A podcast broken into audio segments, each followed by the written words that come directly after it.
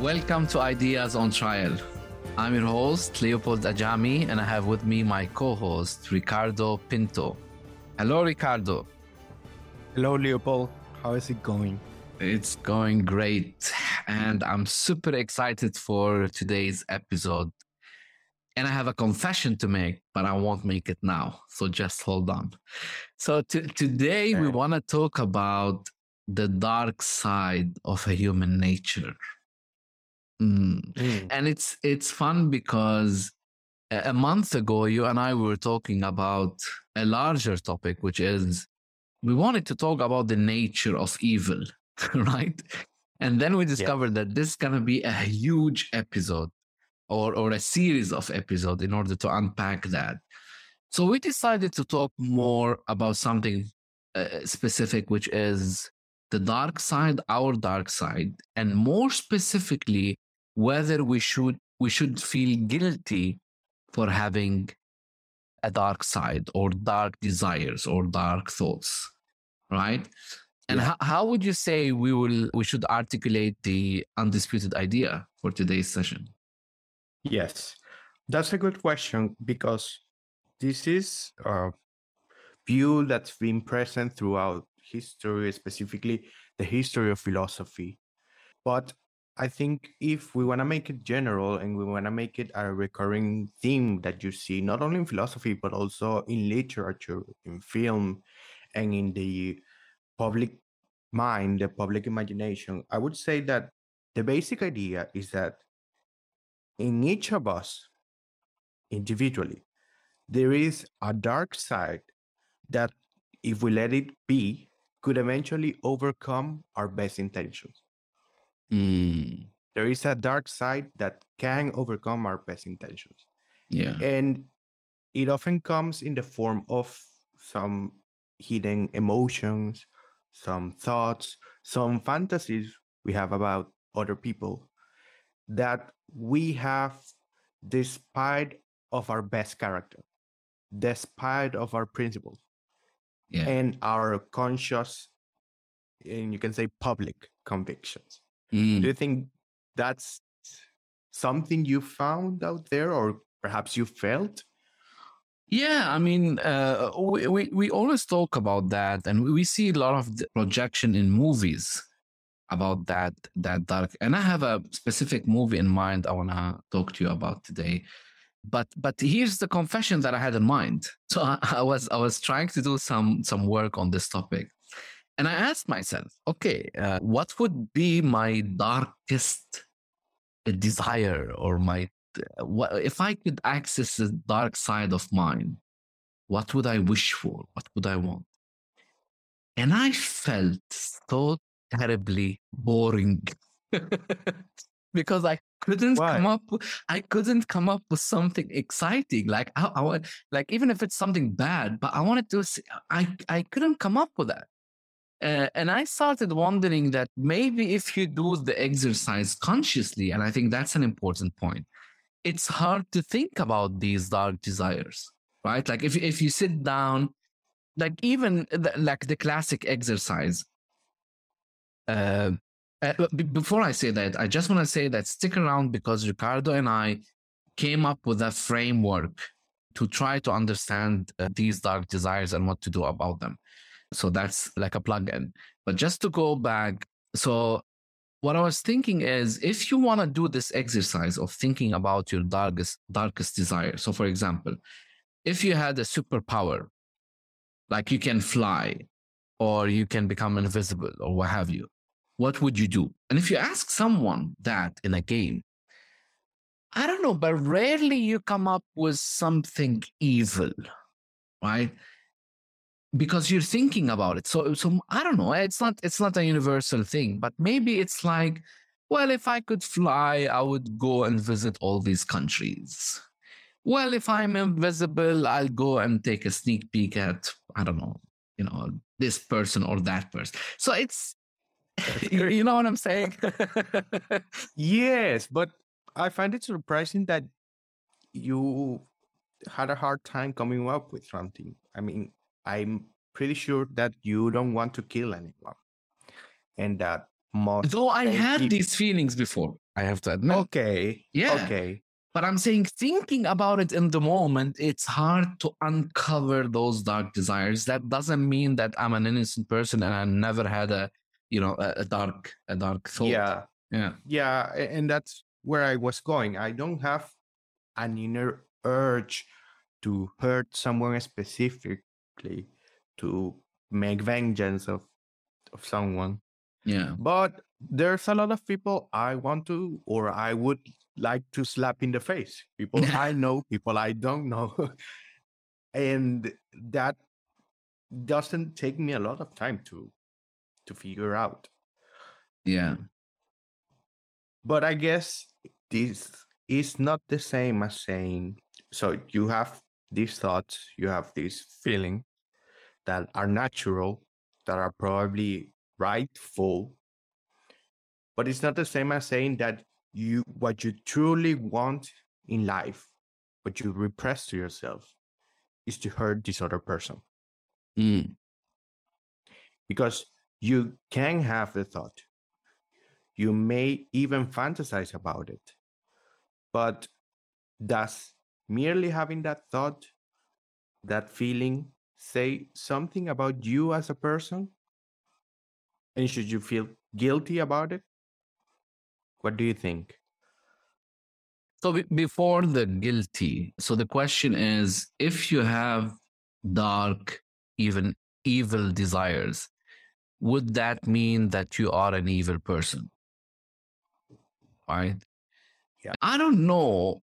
I mean, let's try to unpack that. Let's give an example. So if I have a desire, let's say I have a desire to steal from Jeff Bezos. If I can be invisible, let's say I want to jump into his, vault and take all his money and, just steal the man. As a desire, will that make me an evil person? No, I don't think so. I think it's a fantasy. Now, what I would ask is, how much are you having these fantasies?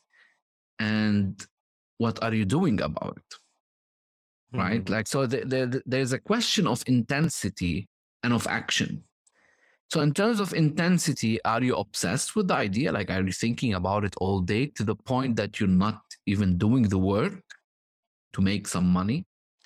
So that's the question of intensity. And the question of action is, well, are you stealing anything? Are you plotting? Are you, planning even to see someone who has less money than Jeff Bezos so you can learn how to steal from Bezos, right? So these are, I think it's a very complicated issue to condemn a person for having dark desire as being an evil person. So that's the question. I'll talk later about the guilt, because I think that's another point. Yeah, that's interesting, because you brought the point of, are you doing something about those desires and those fantasies? Mm. And I think that's huge, because, and you may disagree with me about this, but I do think that at the deepest level, you cannot directly control your beliefs. You cannot directly control the content of your mind or what goes on in your consciousness. Yeah. You're in control of the processing, right? What you do with the ideas, the processing the logic of the argument, assessing it against the evidence, against what you've heard before, doing the work to discover whether what you think is right or what you feel is warranted by the facts. That's under your control. But let's call it the mental image, although it's broader than that, it's not. And I think it is absolutely normal, not to say expected, although you can argue that sometimes you will have thoughts, ideas, fantasies, and desires that contradict your conscious convictions, your conscious processing. Mm. And I guess the question is, why does that happen? Why do we have ideas and feelings that contradict what we truly believe? Do you want to take a shot at that? So give me an example. So let's say I believe that good life is a productive life. I need to produce and earn my living. Yet I'm having desires to loot someone, right? That's what you're saying. And whether that's contradictory. Yeah. Okay. Yes. This is a very powerful question. And we didn't talk about this before, but that's a movie I had in mind. So I don't know if you watched Roman Israel by Denzel Washington. Have you seen the movie? I have not. Okay. It's an amazing movie. You have to watch it. But here's something interesting. So it's the story of a lawyer. He's a genius man. He's portrayed as a moral man. A spoiler alert for everybody listening and want to watch it, you included. So he's a very moral man. He's a genius. And after so many years of hard work, he reached the conclusion that to be good is to be a fool, because nobody respects a moral person, specifically not in the, if you're a lawyer and you don't know how to play the game, and you will never make money and have a pleasant life.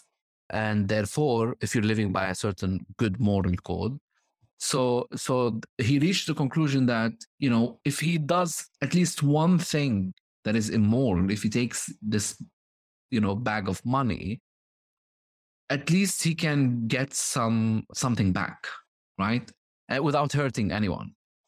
And if you think about it, I mean, think about it this way. Have you ever felt that your honesty or your morality, your goodness is costing you a very high price?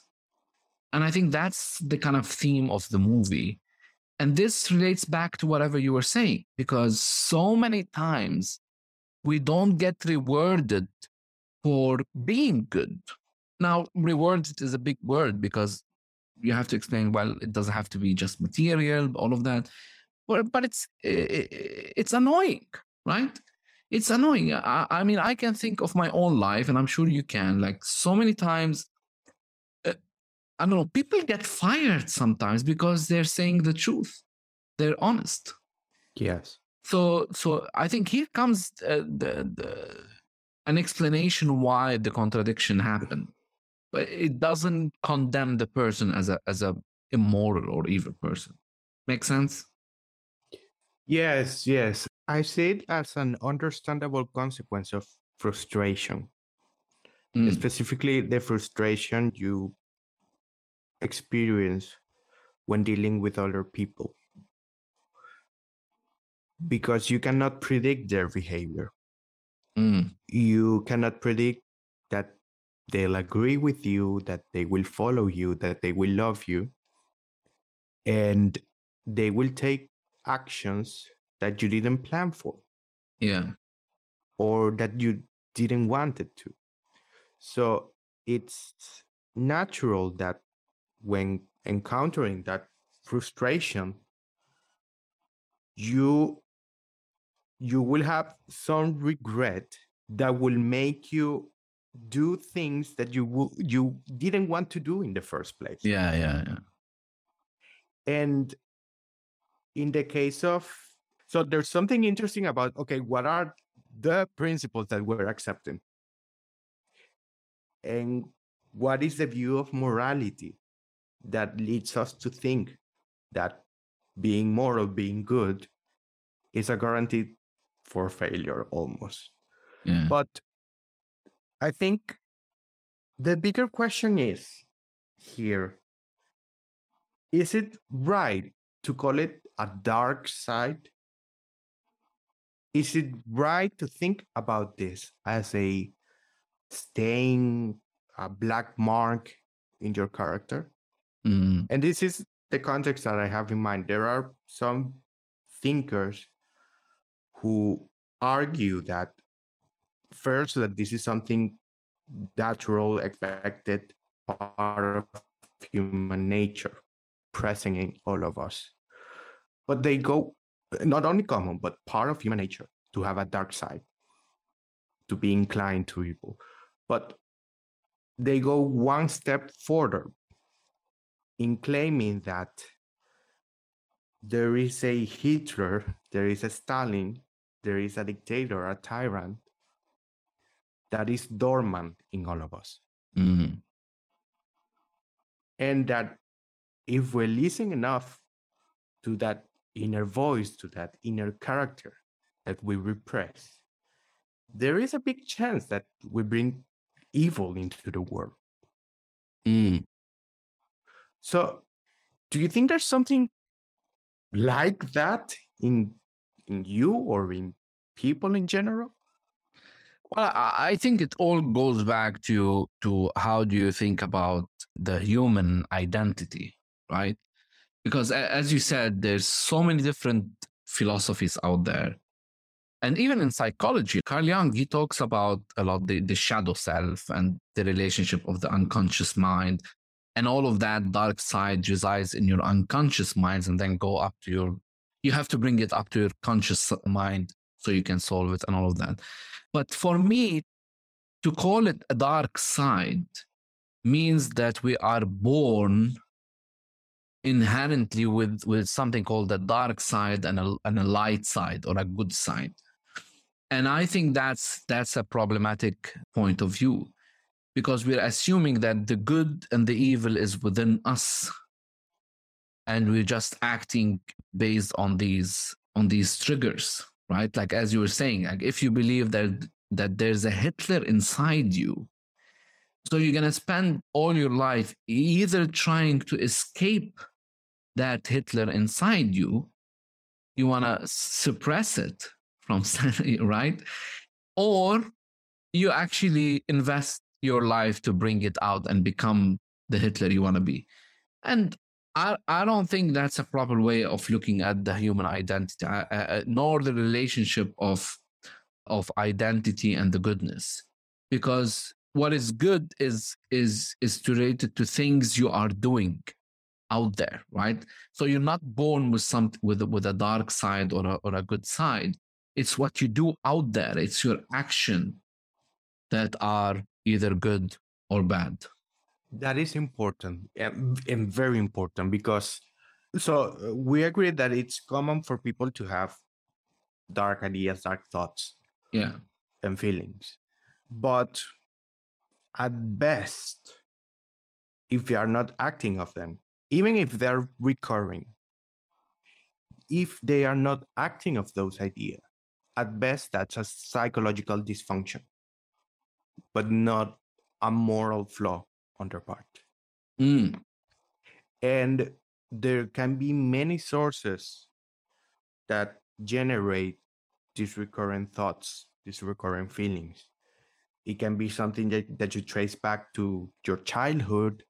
It can be a frustration that you didn't process, but that the resentment remained there. Oh, it can also be an interest. Like, if I'm a filmmaker and I'm interested in horror movies, I'm going to spend a lot of my time investigating, these dark ideas and the most terrible ideas. I'm going to wake up at night imagining people, killing each other in the most horrific way, right?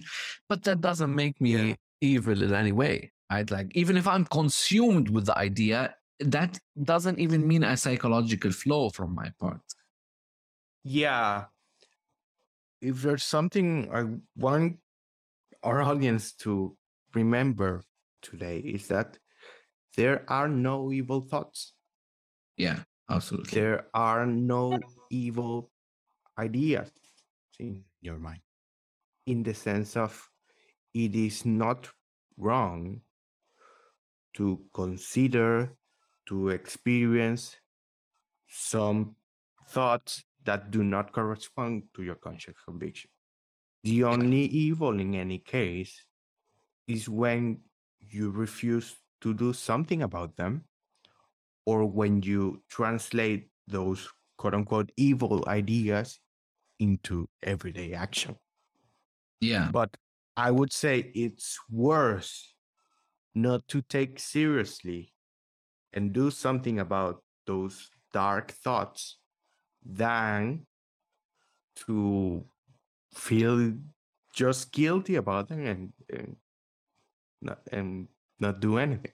Yeah, and this answers your first question. Should we feel guilty for having dark desires and dark thoughts? And I think the answer is we can unpack that, but I think the answer is no. You shouldn't feel guilty per se, right? I would be concerned if this is happening with me, and I would feel guilty if these desires are overtaking my life or overtaking the rest of my life, right? This is where I would feel like there's something wrong. But even in that case, I think that the idea is that even in that case, you can go and talk about them, share these dark thoughts, even if it's in the context of a game. You know, share these ideas, talk with somebody about them.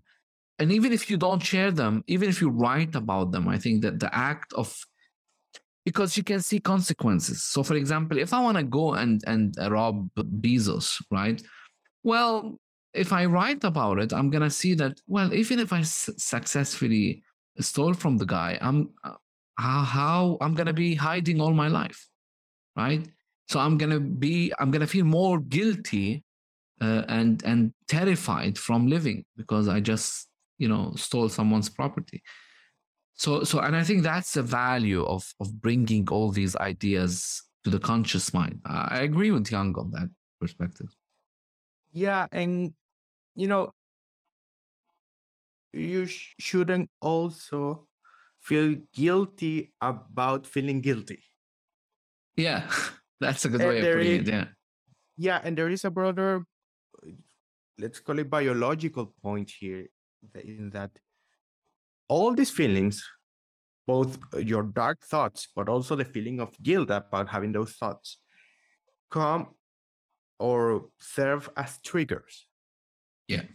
They are indicating something to you, that something is not right in the way you are experiencing this aspect, area of your life, and that you should take attention.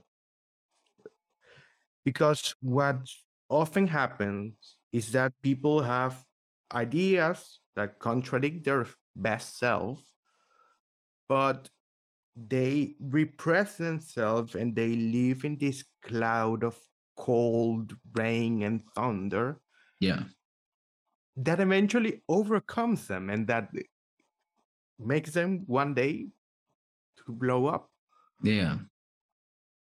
And I guess that's where our framework is directed to. Yeah, and it's... you want to talk about the framework now? I have an example, and I think it's an important one. And this would be our segue to talk about the framework. So the example we brought up yesterday, I think it's a powerful one, is about, I know someone, a woman, who's being harassed at her work.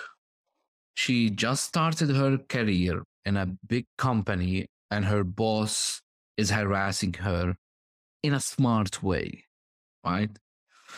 And the idea is, if that woman is having, before we reach what she can do about it, but if that woman is having dark desires, if she sits at night and she's wishing that her boss, you know, will have an accident, huh?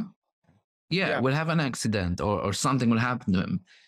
You know, I understand that, because she's being harassed, she doesn't know what to do about it, and she's in that situation where if she talks about it, she might get fired, and she doesn't want to lose her job. And if she doesn't say anything about it, well, she's gonna get harassed every day, and she won't be able to focus on her work and all of that. So that's the kind of example I was thinking of. So sometimes even away from fantasies, sometimes we form these dark ideas and dark emotions because of an act of injustice, right? And I think that's why we thought about the framework we thought about, because it might help us. Oh, go ahead. No, and that's why I should say that I don't like calling these dark ideas or that fantasies, least of all dark desires, because they have some legitimate source, like a real injustice. It's normal to have this feeling. There is nothing wrong with fantasizing about that, thinking about that. What would be wrong is what you said, taking action on it or letting it make you an obsessive person and impeding you from finding real enjoyment of life. That's when the problem comes, but not from having the thoughts. Yeah. And again, I think, that's what I love about what we do. And that's why we need philosophy. Because in the same way that you usually get a medicine to treat you, to treat your physical or bodily symptoms, we need philosophy in order to diagnose and treat, our soul, our spirit, which is sometimes a victim of some psychological triggers or social injustices or what have you. So yeah. Okay, let's jump to our framework, and we can think of the example of the harassment and other things, but I think, I kind of like the framework we came up with. And we call it, and again, this is not something scientific per se, but the process is simple and it works and is inferred from different tools that are scientific. So we're calling the framework Name True Gain. Okay, and that's a framework of what can you do about your dark sides or your dark desires. Okay, so Name True Gain. And name stands for, you want to go through it? Yes. So it's the process of naming. What's the thought, what's the desire, primarily for yourself. Yeah. So articulating the ideas. Articulating ideas, putting it in words, not letting it remain a cold, rainy cloud, but putting it out there. And it can be helpful even to do it on paper. Okay, I have this persistent idea every day. What is it exactly? Then you write it. Then you communicate it to yourself. I want to slap this person in the face, however it comes. What's important at this step of a process is just to get it out there, to make it objective, something you can see and you can, analyze. Yeah. Yeah. And there's another aspect of naming. So as you said, it's about articulating it for yourself. But the other aspects of naming is when you are in a certain situation and you feel something or you observe something, name it, give it a name, give it a verb, give it a context. And I'll give you an example now. Because when you do, then you know whether it's true or not. So your naming might not be accurate. So for example, in the case of the harassment, the boss might be very smart and he's trying to harass you in a very sneezy, whatever way, right? Yeah. Well, name it. Okay. Say, I don't feel comfortable you being too close to me. Or are you trying to be, touching me on my leg is not make me feel comfortable. I don't respect someone who doesn't respect my inner space. So any of these things, they might be true, and they might. So for example, if you name it, the person might feel embarrassed. And, I'm sorry, I didn't mean that. And genuinely, maybe he didn't mean it, right? And if he does, then also you can see that he's trying to play around it. So putting it, as you said, out there, naming it, even if it's wrong, makes it more concrete. So that's the first phase. Okay? Yes. So name true gain. And true stands for really making the work to discover whether what you're feeling, what you're observing, what you're thinking is true or not, is right, is true or false. Yes. You can think about the first step as an introspective inner process, and the second two as an extrospective one, right? You are going to gather the evidence. Yeah. To verify two things. One, whether if it's a feeling, whether that feeling is somewhat warranted by the facts. Whether you are right to feel resentful, to feel frustrated, to feel angry about this person, about this thing that happened to me. Mm. And second, you want to know whether it is true. And what's tricky here is that we're interpretative beings. Yeah. And it's one of the most difficult things that we can do, because we're not trained to do so, is to name facts as they are. They often come mixed with interpretation, with judgment.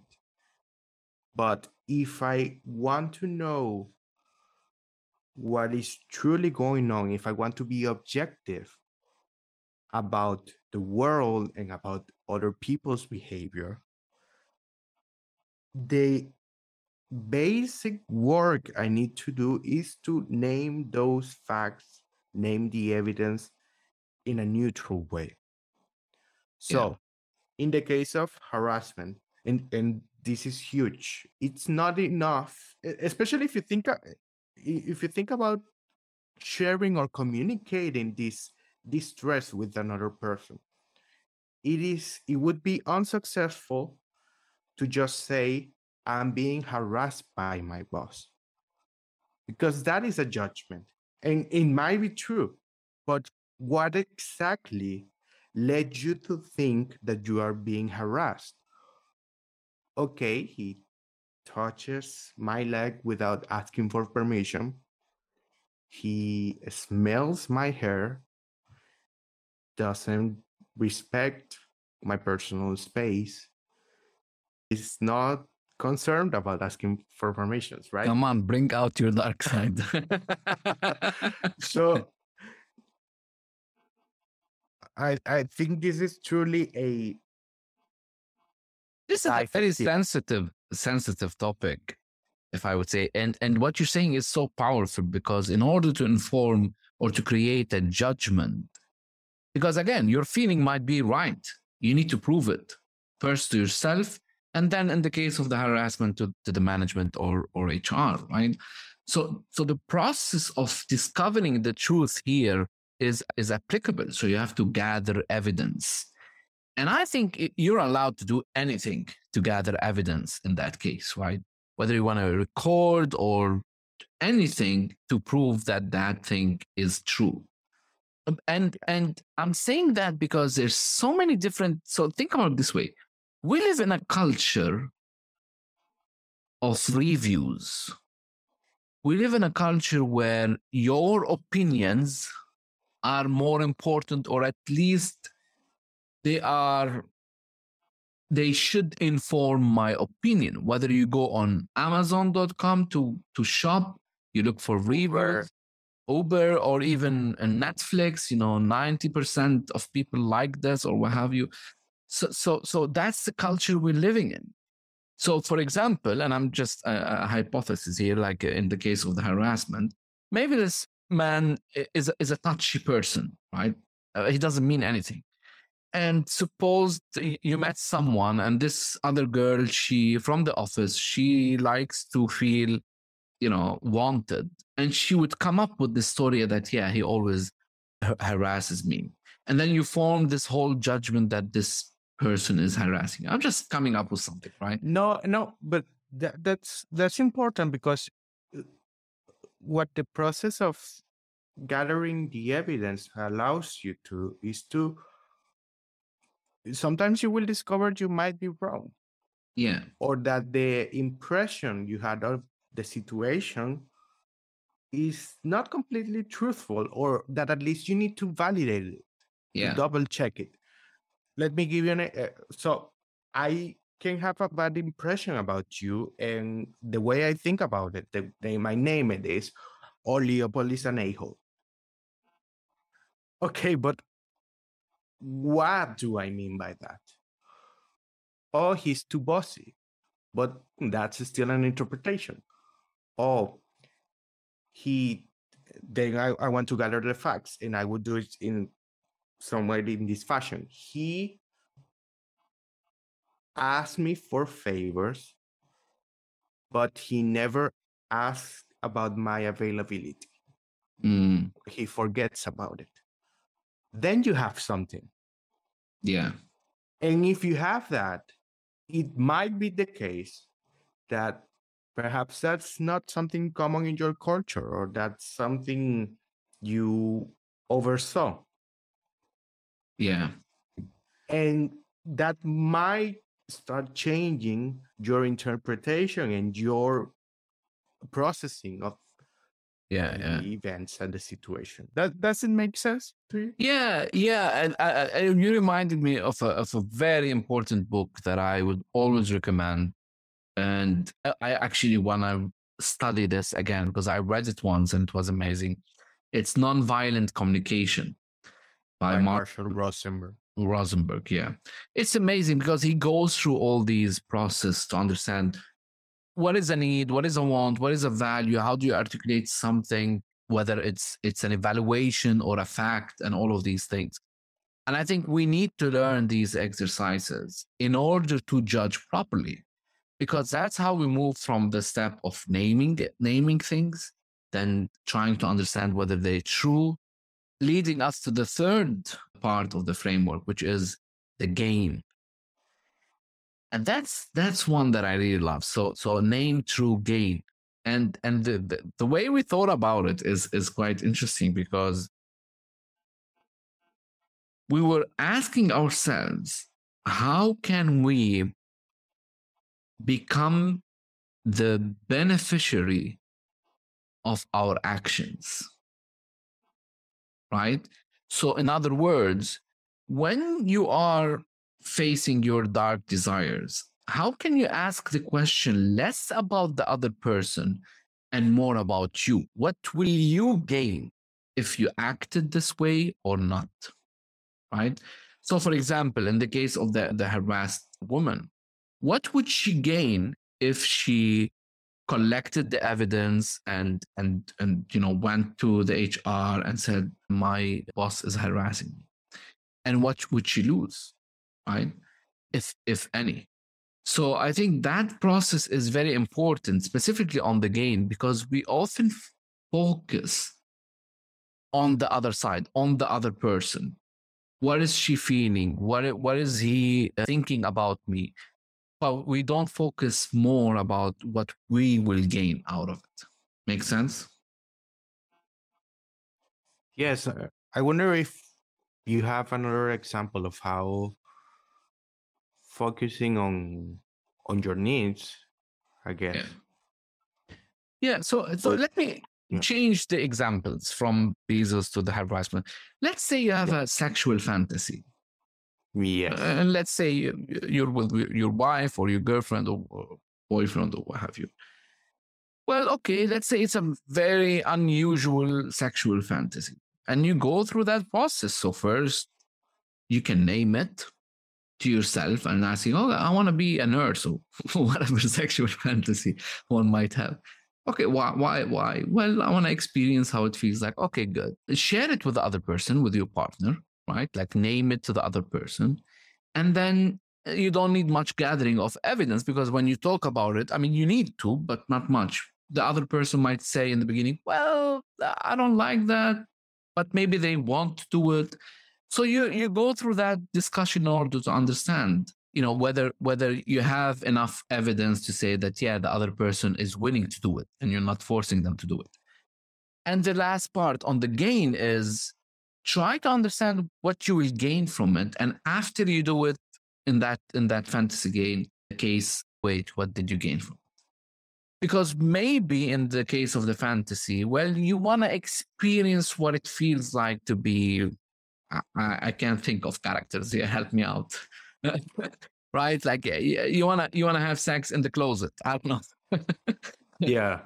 So okay, I'm gonna gain this rush of being in a very cornered place. Fine.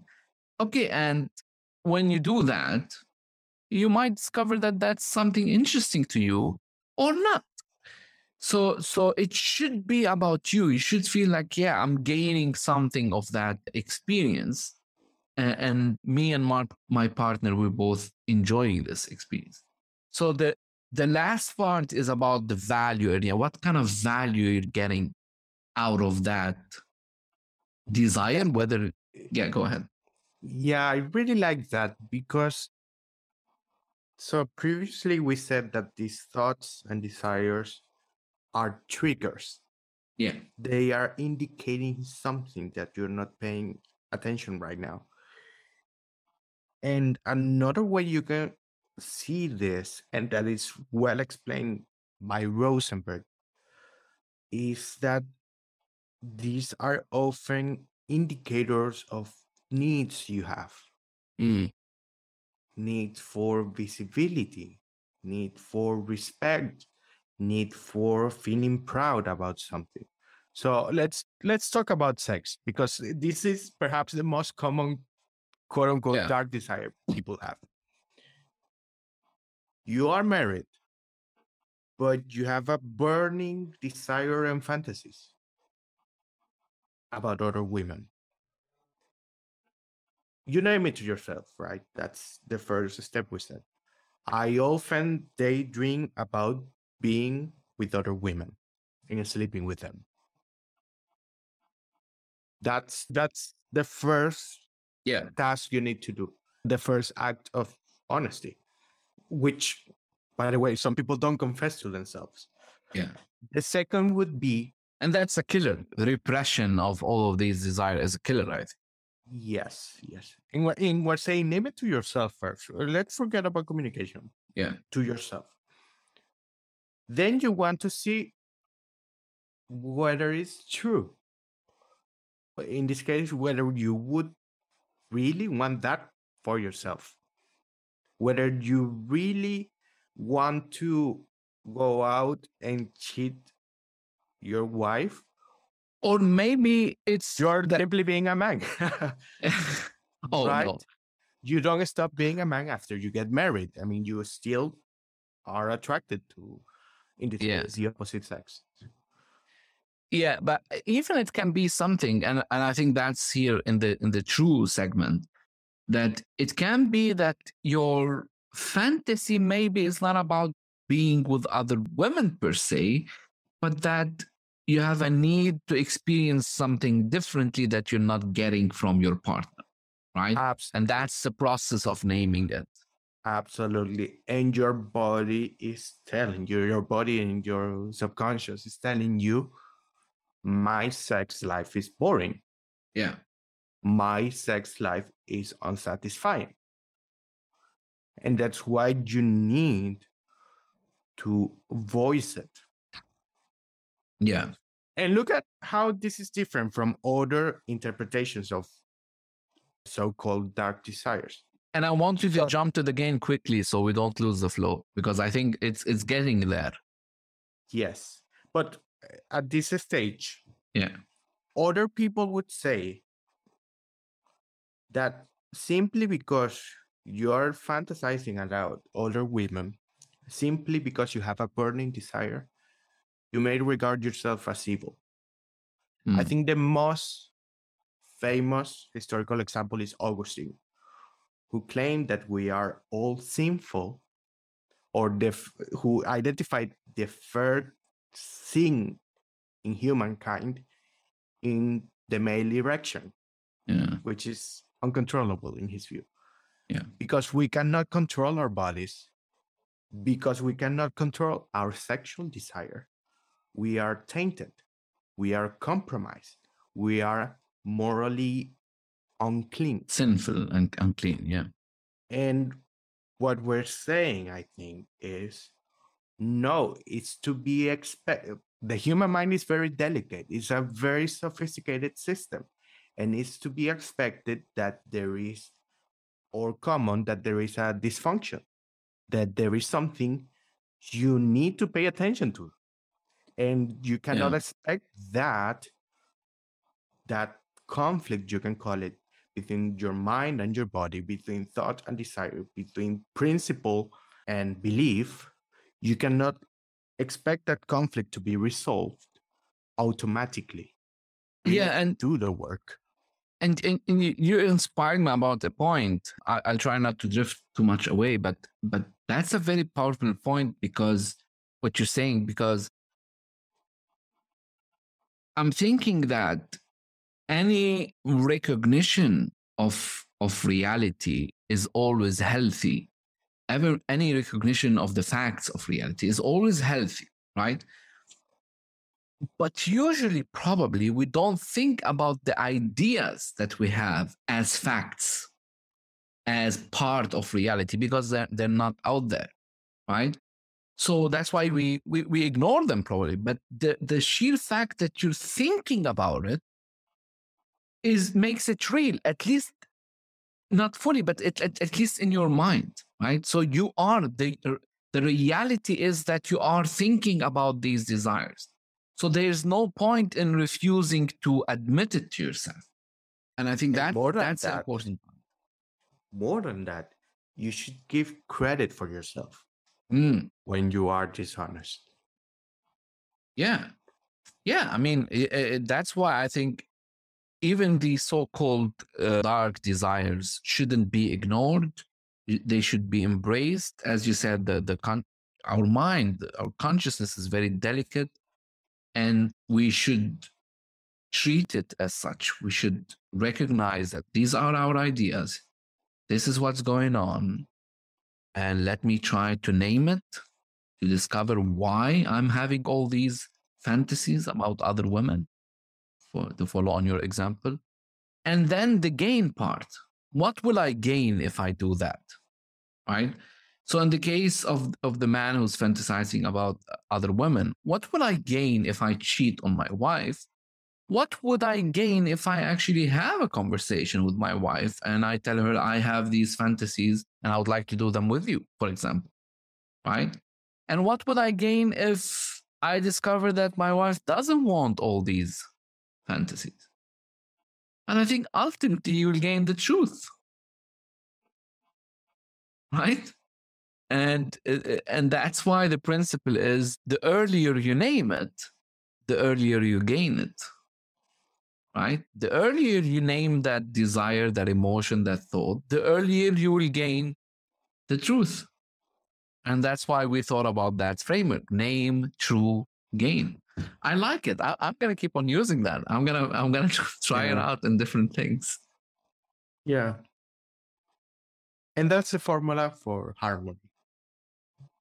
It is because it's inward, outward, and then it's like a circle. It's inward, you're digging inward, you're putting it outward, and then you're bringing it back to yourself as the beneficiary of these actions. Yes. Any last thoughts? I really love this episode. We talk about everything, psychology, metaphysics, sex. Yeah. Well, last thought. I really want to see or to hear from our listeners whether they can try this framework and see if it works. But I also want to say that, again, because in history of philosophy, there's so many different, and psychology, there's so many different perspectives. And essentially, I would say the dominant perspective is that desires as such are not a good thing, because desires breed or creates expectations. And the more expectations you have in life, the more prone you are to frustration and to frustration, which is the Stoic view. Absolutely, to frustration, to suffering, the Stoic view, absolutely. And I don't think that's true. I think life should be a generator of expectations and of desires. And the more we desire for ourselves and for other people whom we share the same values, the better life we can have, right? And we shouldn't be afraid of our fantasies, of our desires, no matter how dark they are. Because as you said, the only evil is the refusal to think. The only evil is to ignore what's going on in our minds. So that's what And just to add one last point, life shouldn't be about an aspiration. Perhaps we should have an episode about this, but if there is an idea that I want to combat and I want to eliminate from the culture, is the idea of hope. Mm. Oh, that's another episode. Merely desiring. Life shouldn't be about hope. Life should be about gaining things. You don't want merely to think about, how would I look like with this person? How would I be if I did everything I wanted to? No, give it a try. But first, see that, okay, it is right, it is proper, it is correct to do this. Yeah, but it's like life is a journey from I wish to I will. Yes, absolutely. So, okay, let's close. With that, we close. Okay, that was fun. I liked that episode. Well, I hope you enjoyed listening to Ideas on Trial. Please keep on sending us whatever topics that you'd like us to explore, and check out our social media, Ideas on Trial on Instagram. We're active out there, and see you in the next episode. Bye-bye.